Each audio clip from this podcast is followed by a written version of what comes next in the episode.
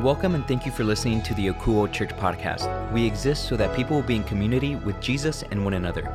We'll do that by listening to God, loving people, leading by empowering others, and linking to our community. We hope you enjoy it.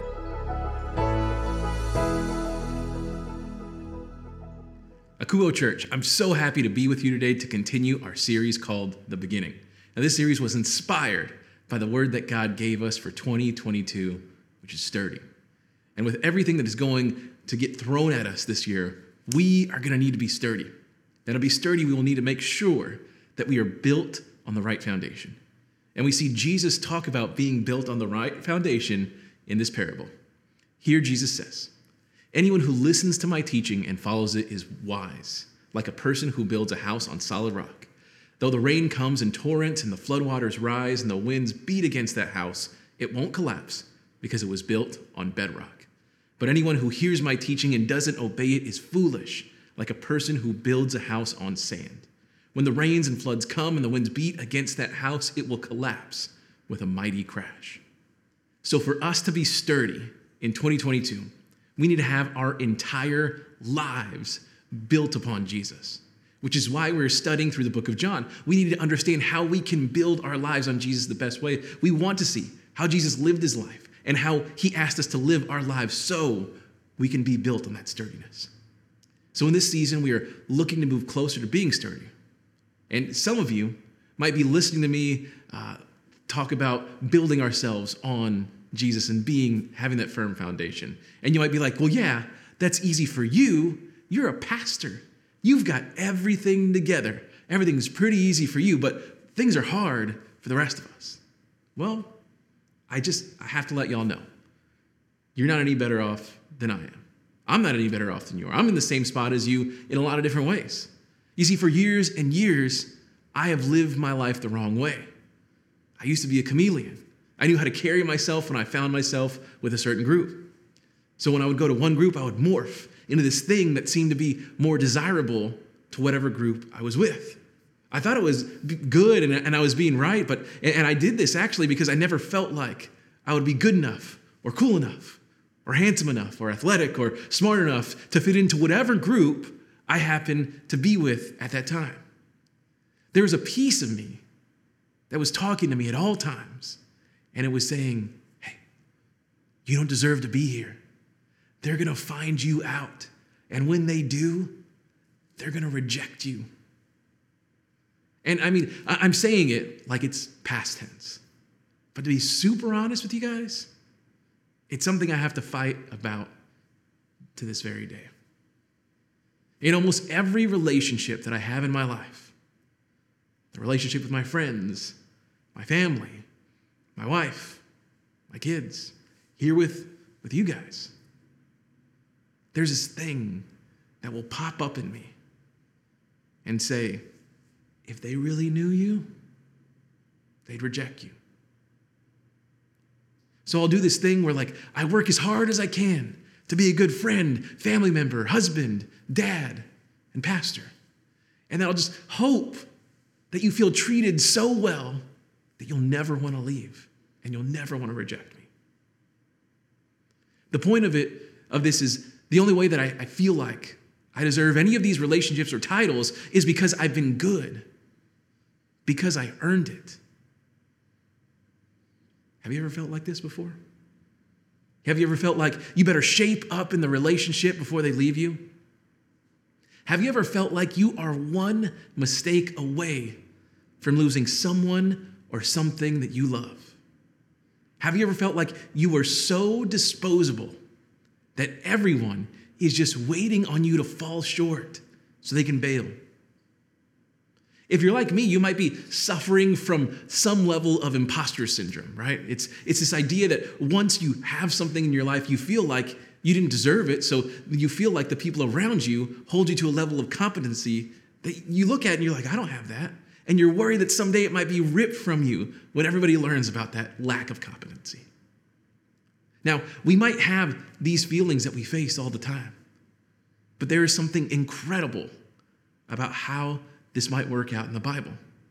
You see, while we are feeling like all bad and like these imposters, because we can't live up to this level of perfection that we have created in our minds. When Jesus was physically walking this earth, he was making it a point to choose people to follow him that were not the best and were not the brightest and did not have the highest level of competency. It was like one of those sports movies with the ragtag team that is going to take on the ultra polished, super talented team that was like the overwhelming favorite, right? I mean, I, know you've seen it plenty of times in, in movies like The Mighty Ducks and Cool Runnings, Bad News Bears, Little Giants, Major League, and Space Jam, just to name a few. Anyway, this is how Jesus operated. He put together his team using people that no one really wanted. I mean, just think about how he went about choosing the disciples. First off, when, when Jesus chose them, they were much older than most disciples that a rabbi would choose. They're, they're getting a little bit up there in years. You see, and here's why. You see, when Jewish boys were five years old, they would go to the local synagogue to start learning Hebrew and memorizing the Jewish scriptures. When they turned 13, there were only a select few of that group of kids that were encouraged to continue their studies. The rest were encouraged to go find a trade. More time would pass, and then they would come to the time where the, the teenagers would choose a rabbi to follow. Now, once a rabbi was chosen by the student, the tables would turn. The rabbi would then test, examine, and grill every single disciple candidate. And after the rabbi ran a full battery of tests, for these applicants, he would choose even a more select few to follow him. He selected only the applicants that he thought could fully measure up to his standard and eventually become just like him. A rabbi did not want to invest in anyone who did not measure up to that level. The rest of those bros, they had to go and get a job. So, what happened with Jesus is that he grabbed his disciples out of their workplace for the most part. He would call a disciple, come and follow me. And then they would go grab one of their friends that was also working some sort of trade, and then they would both start to follow Jesus. And what's interesting is that these guys might have felt like they were imposters while they were rolling around hanging out with Jesus, right? Because they had all felt the sting of someone telling them they weren't good enough to be a disciple. Yet, they had this sweet gig. They had a rabbi that was accepting them and telling them that they were right. And the weird part was that they were chosen for the exact reasons the rabbis before told them to get out of there. They didn't fit the part. That's what Jesus was looking for. There was a certain way disciples were chosen. There was a certain kind of person that would get to move on to the next round. There was a certain disposition needed to uphold all the laws of that time. And here's the deal Jesus was showing something to everyone, something very important. He was trying to make a point. Like what we see from the account that came from the disciple John.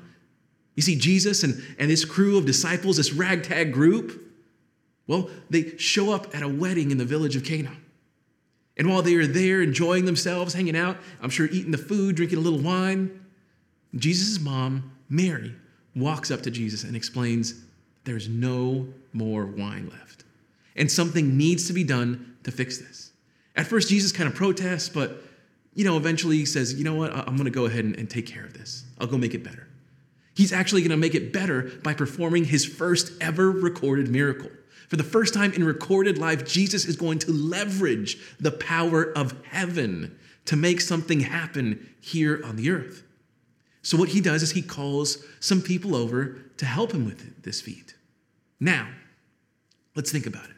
Who do you think he's going to call? It's a wedding. It's a big feast in the middle of the city, so I'd imagine some important people in the area would have been there, right? I, am sure there's at least like one or two rabbis, maybe a, a Pharisee showed up. I mean, I know I wouldn't pass up on a free meal and some wine, right? Like, if it's free, it's for me. That's like gonna, that's one of my sayings.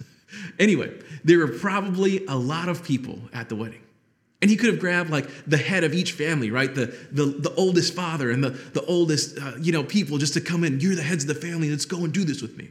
I mean, he could have even asked like his disciples to help him with that. But Jesus was trying to make a point. He was trying to show everyone something very important. And here's how the disciple John recorded who Jesus picked to help him. There, John writes Standing nearby were six stone water jars used for Jewish ceremonial washing. Each could hold 20 to 30 gallons. Jesus told the servants, Fill the jars with water. When the jars had been filled, he said, Now dip some out and take it to the master of ceremonies. So the servants followed his instructions. All right, we'll stop right here. Servants. The servants were the ones that Jesus chose to help him out at this wedding ceremony. Jesus chose the people that were there at the wedding that weren't important enough to those families to be invited to the wedding. They were working. There was no one in a lower social position at that wedding than those servants. Tradition would say the only reason that any of those people were even able to be involved with something special was by placing it on a table for someone else to enjoy. However, Jesus was looking to show something very important to everyone. He was trying to make a point. Now let's look to see how this situation plays out. There, John writes When the master of ceremonies tasted the water that was now wine, not knowing where it had come from, though of course the servants knew, he called the bridegroom over. A host always serves the best wine first, he says. Then, when everyone has had a lot to drink, he brings out the less expensive wine but you have kept the best until now. All right, look at this. The master of ceremonies gets the wine and is flipping out. He doesn't even know like where it came from. But the servants, the servants knew exactly what it was. And I love that John makes sure to record this little tidbit. That means that we should be paying attention to it.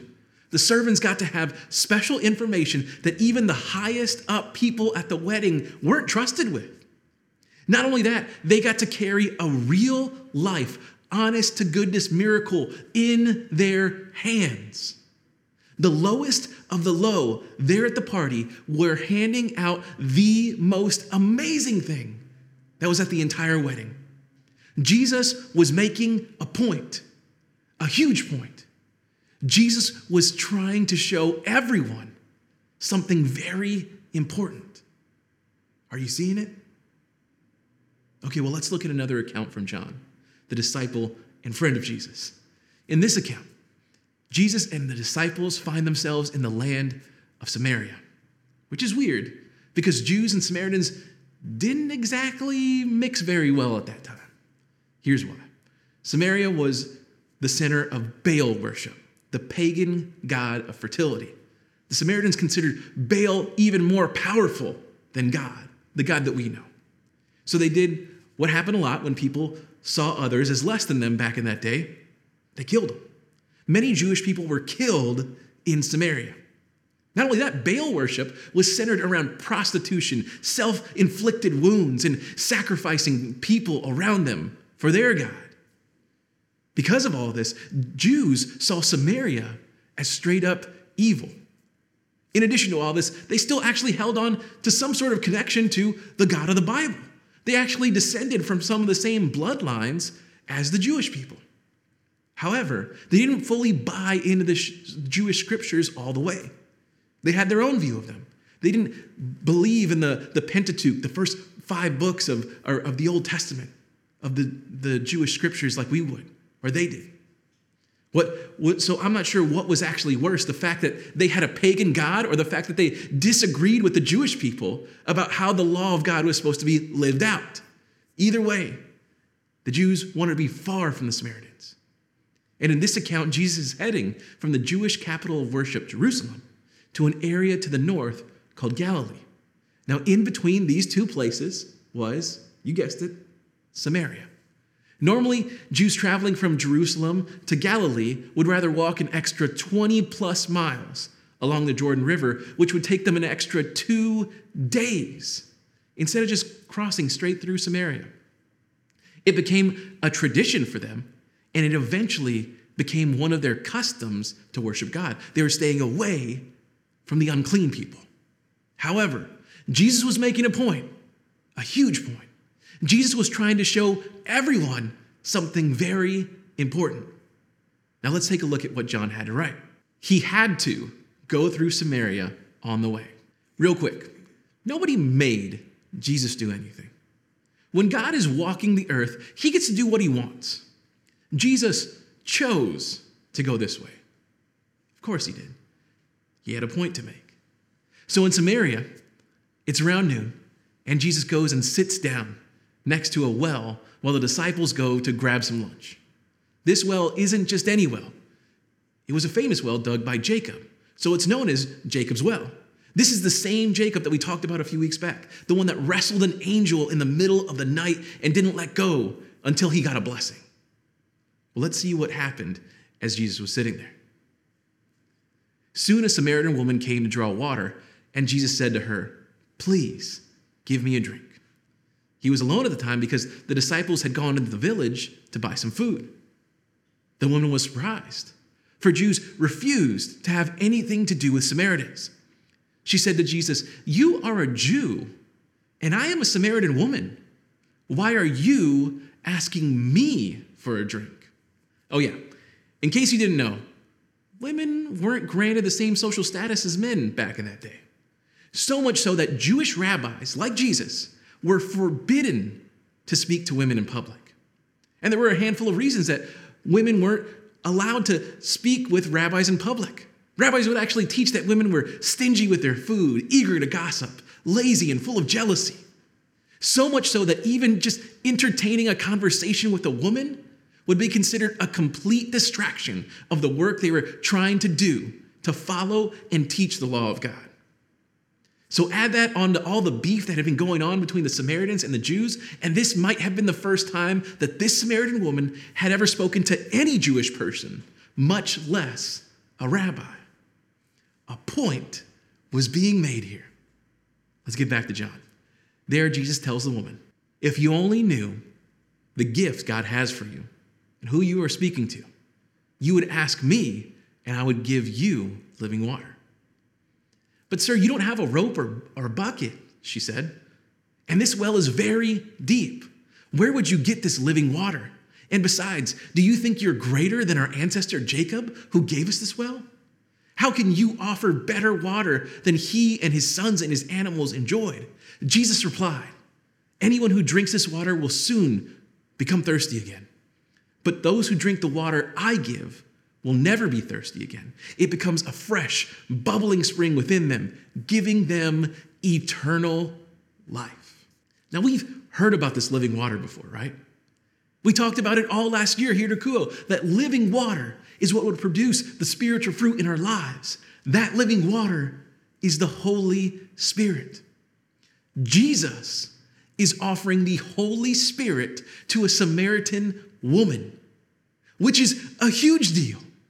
But we aren't done with this. Let's get back into John. Please, sir, the woman said, give me this water. Then I'll never be thirsty again, and I won't have to come here to get water. Go and get your husband, Jesus told her. I don't have a husband, the woman replied. Jesus said, You're right. You don't have a husband, for you have had five husbands, and you aren't even married to the man you are living with now. You certainly spoke the truth. So Jesus looks at this woman and he knows her life. He knows that she is messed up a bunch of times. And, and really, there's actually potential that some of it might not have been her fault because at that point in history, men could get a divorce from women for any reason. Then, when they would get divorced, they'd have to remarry just to continue to have resources to live. So, there's a chance that she was divorced for little to no reason over and over again. Either way, no matter what happened, if this was something she chose because she ran around or she was just divorced over and over again, to the religious elite of this time, she was disqualified to be a person of God. All they would see is that she was divorced multiple times and was living with a dude that wasn't her husband. I mean, ladies get stoned to death for things like this during that time. However, Jesus is different. Jesus doesn't just see that she's fallen short of the expectations that holy people would place on her. Jesus sees something more, and he makes it a point to do something to show everyone. The woman said, I know the Messiah is coming, the one who is called Christ. When he comes, he will explain everything to us. Then Jesus told her, I am the Messiah. This is huge. In John's account, this is the first person that we see Jesus share that he is the Messiah. He didn't share it with some holy person, he didn't share it with a rabbi, he didn't share it with a king, he didn't even share it like with his disciples yet. He shared it with a woman that was thought to be the lowest of the low.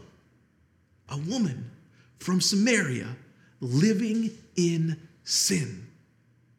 Jesus was making a point.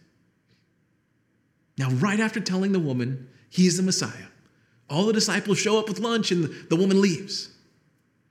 And not long after, all kinds of Samaritans from the village showed up, not to start a fight or to run Jesus and his disciples out of town. No.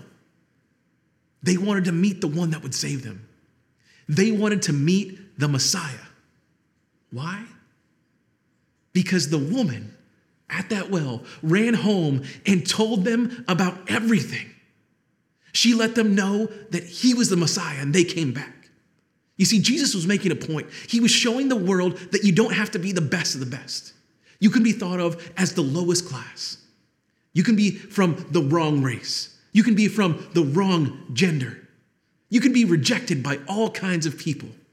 You can be someone that has made all the wrong choices in your life. You can be thought of as the least of the least, but you can still be chosen by Jesus. It doesn't matter who you are, it doesn't matter where you come from.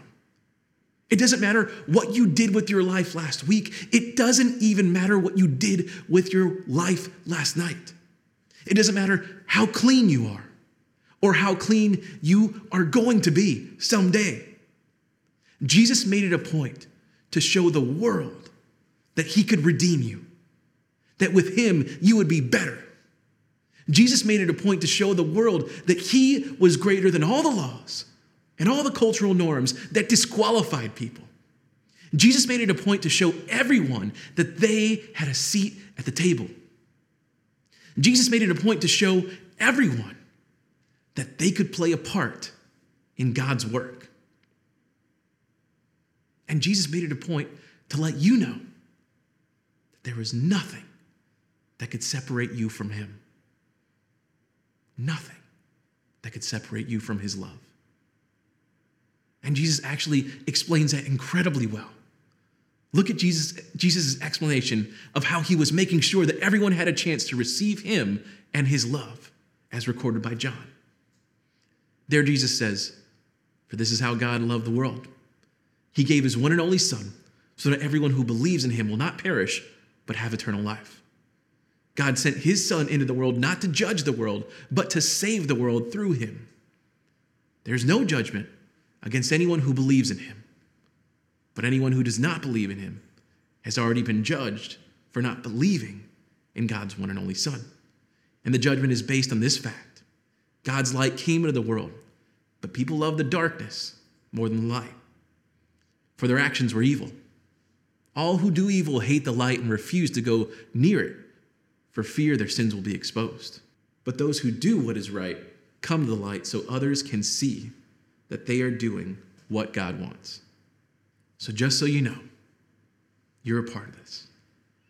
You are a part of this world. You have been called to live a life beyond what has been set in front of you.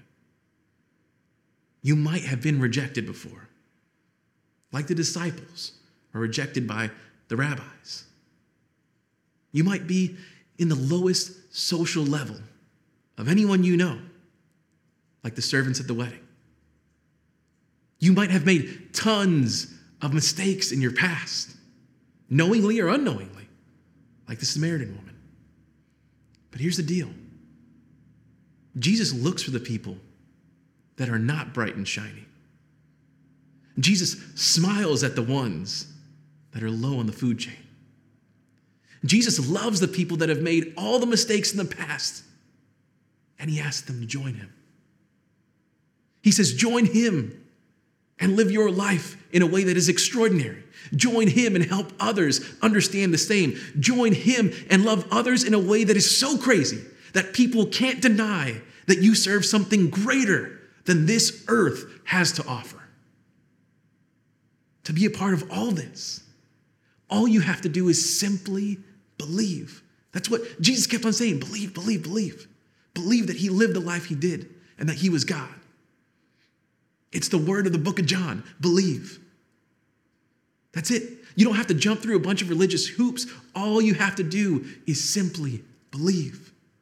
There are no extra requirements to start your journey with Jesus. Now, to confirm that belief, if this is your first time believing, I would like to lead you in a simple conversation with Jesus, which we'd call prayer.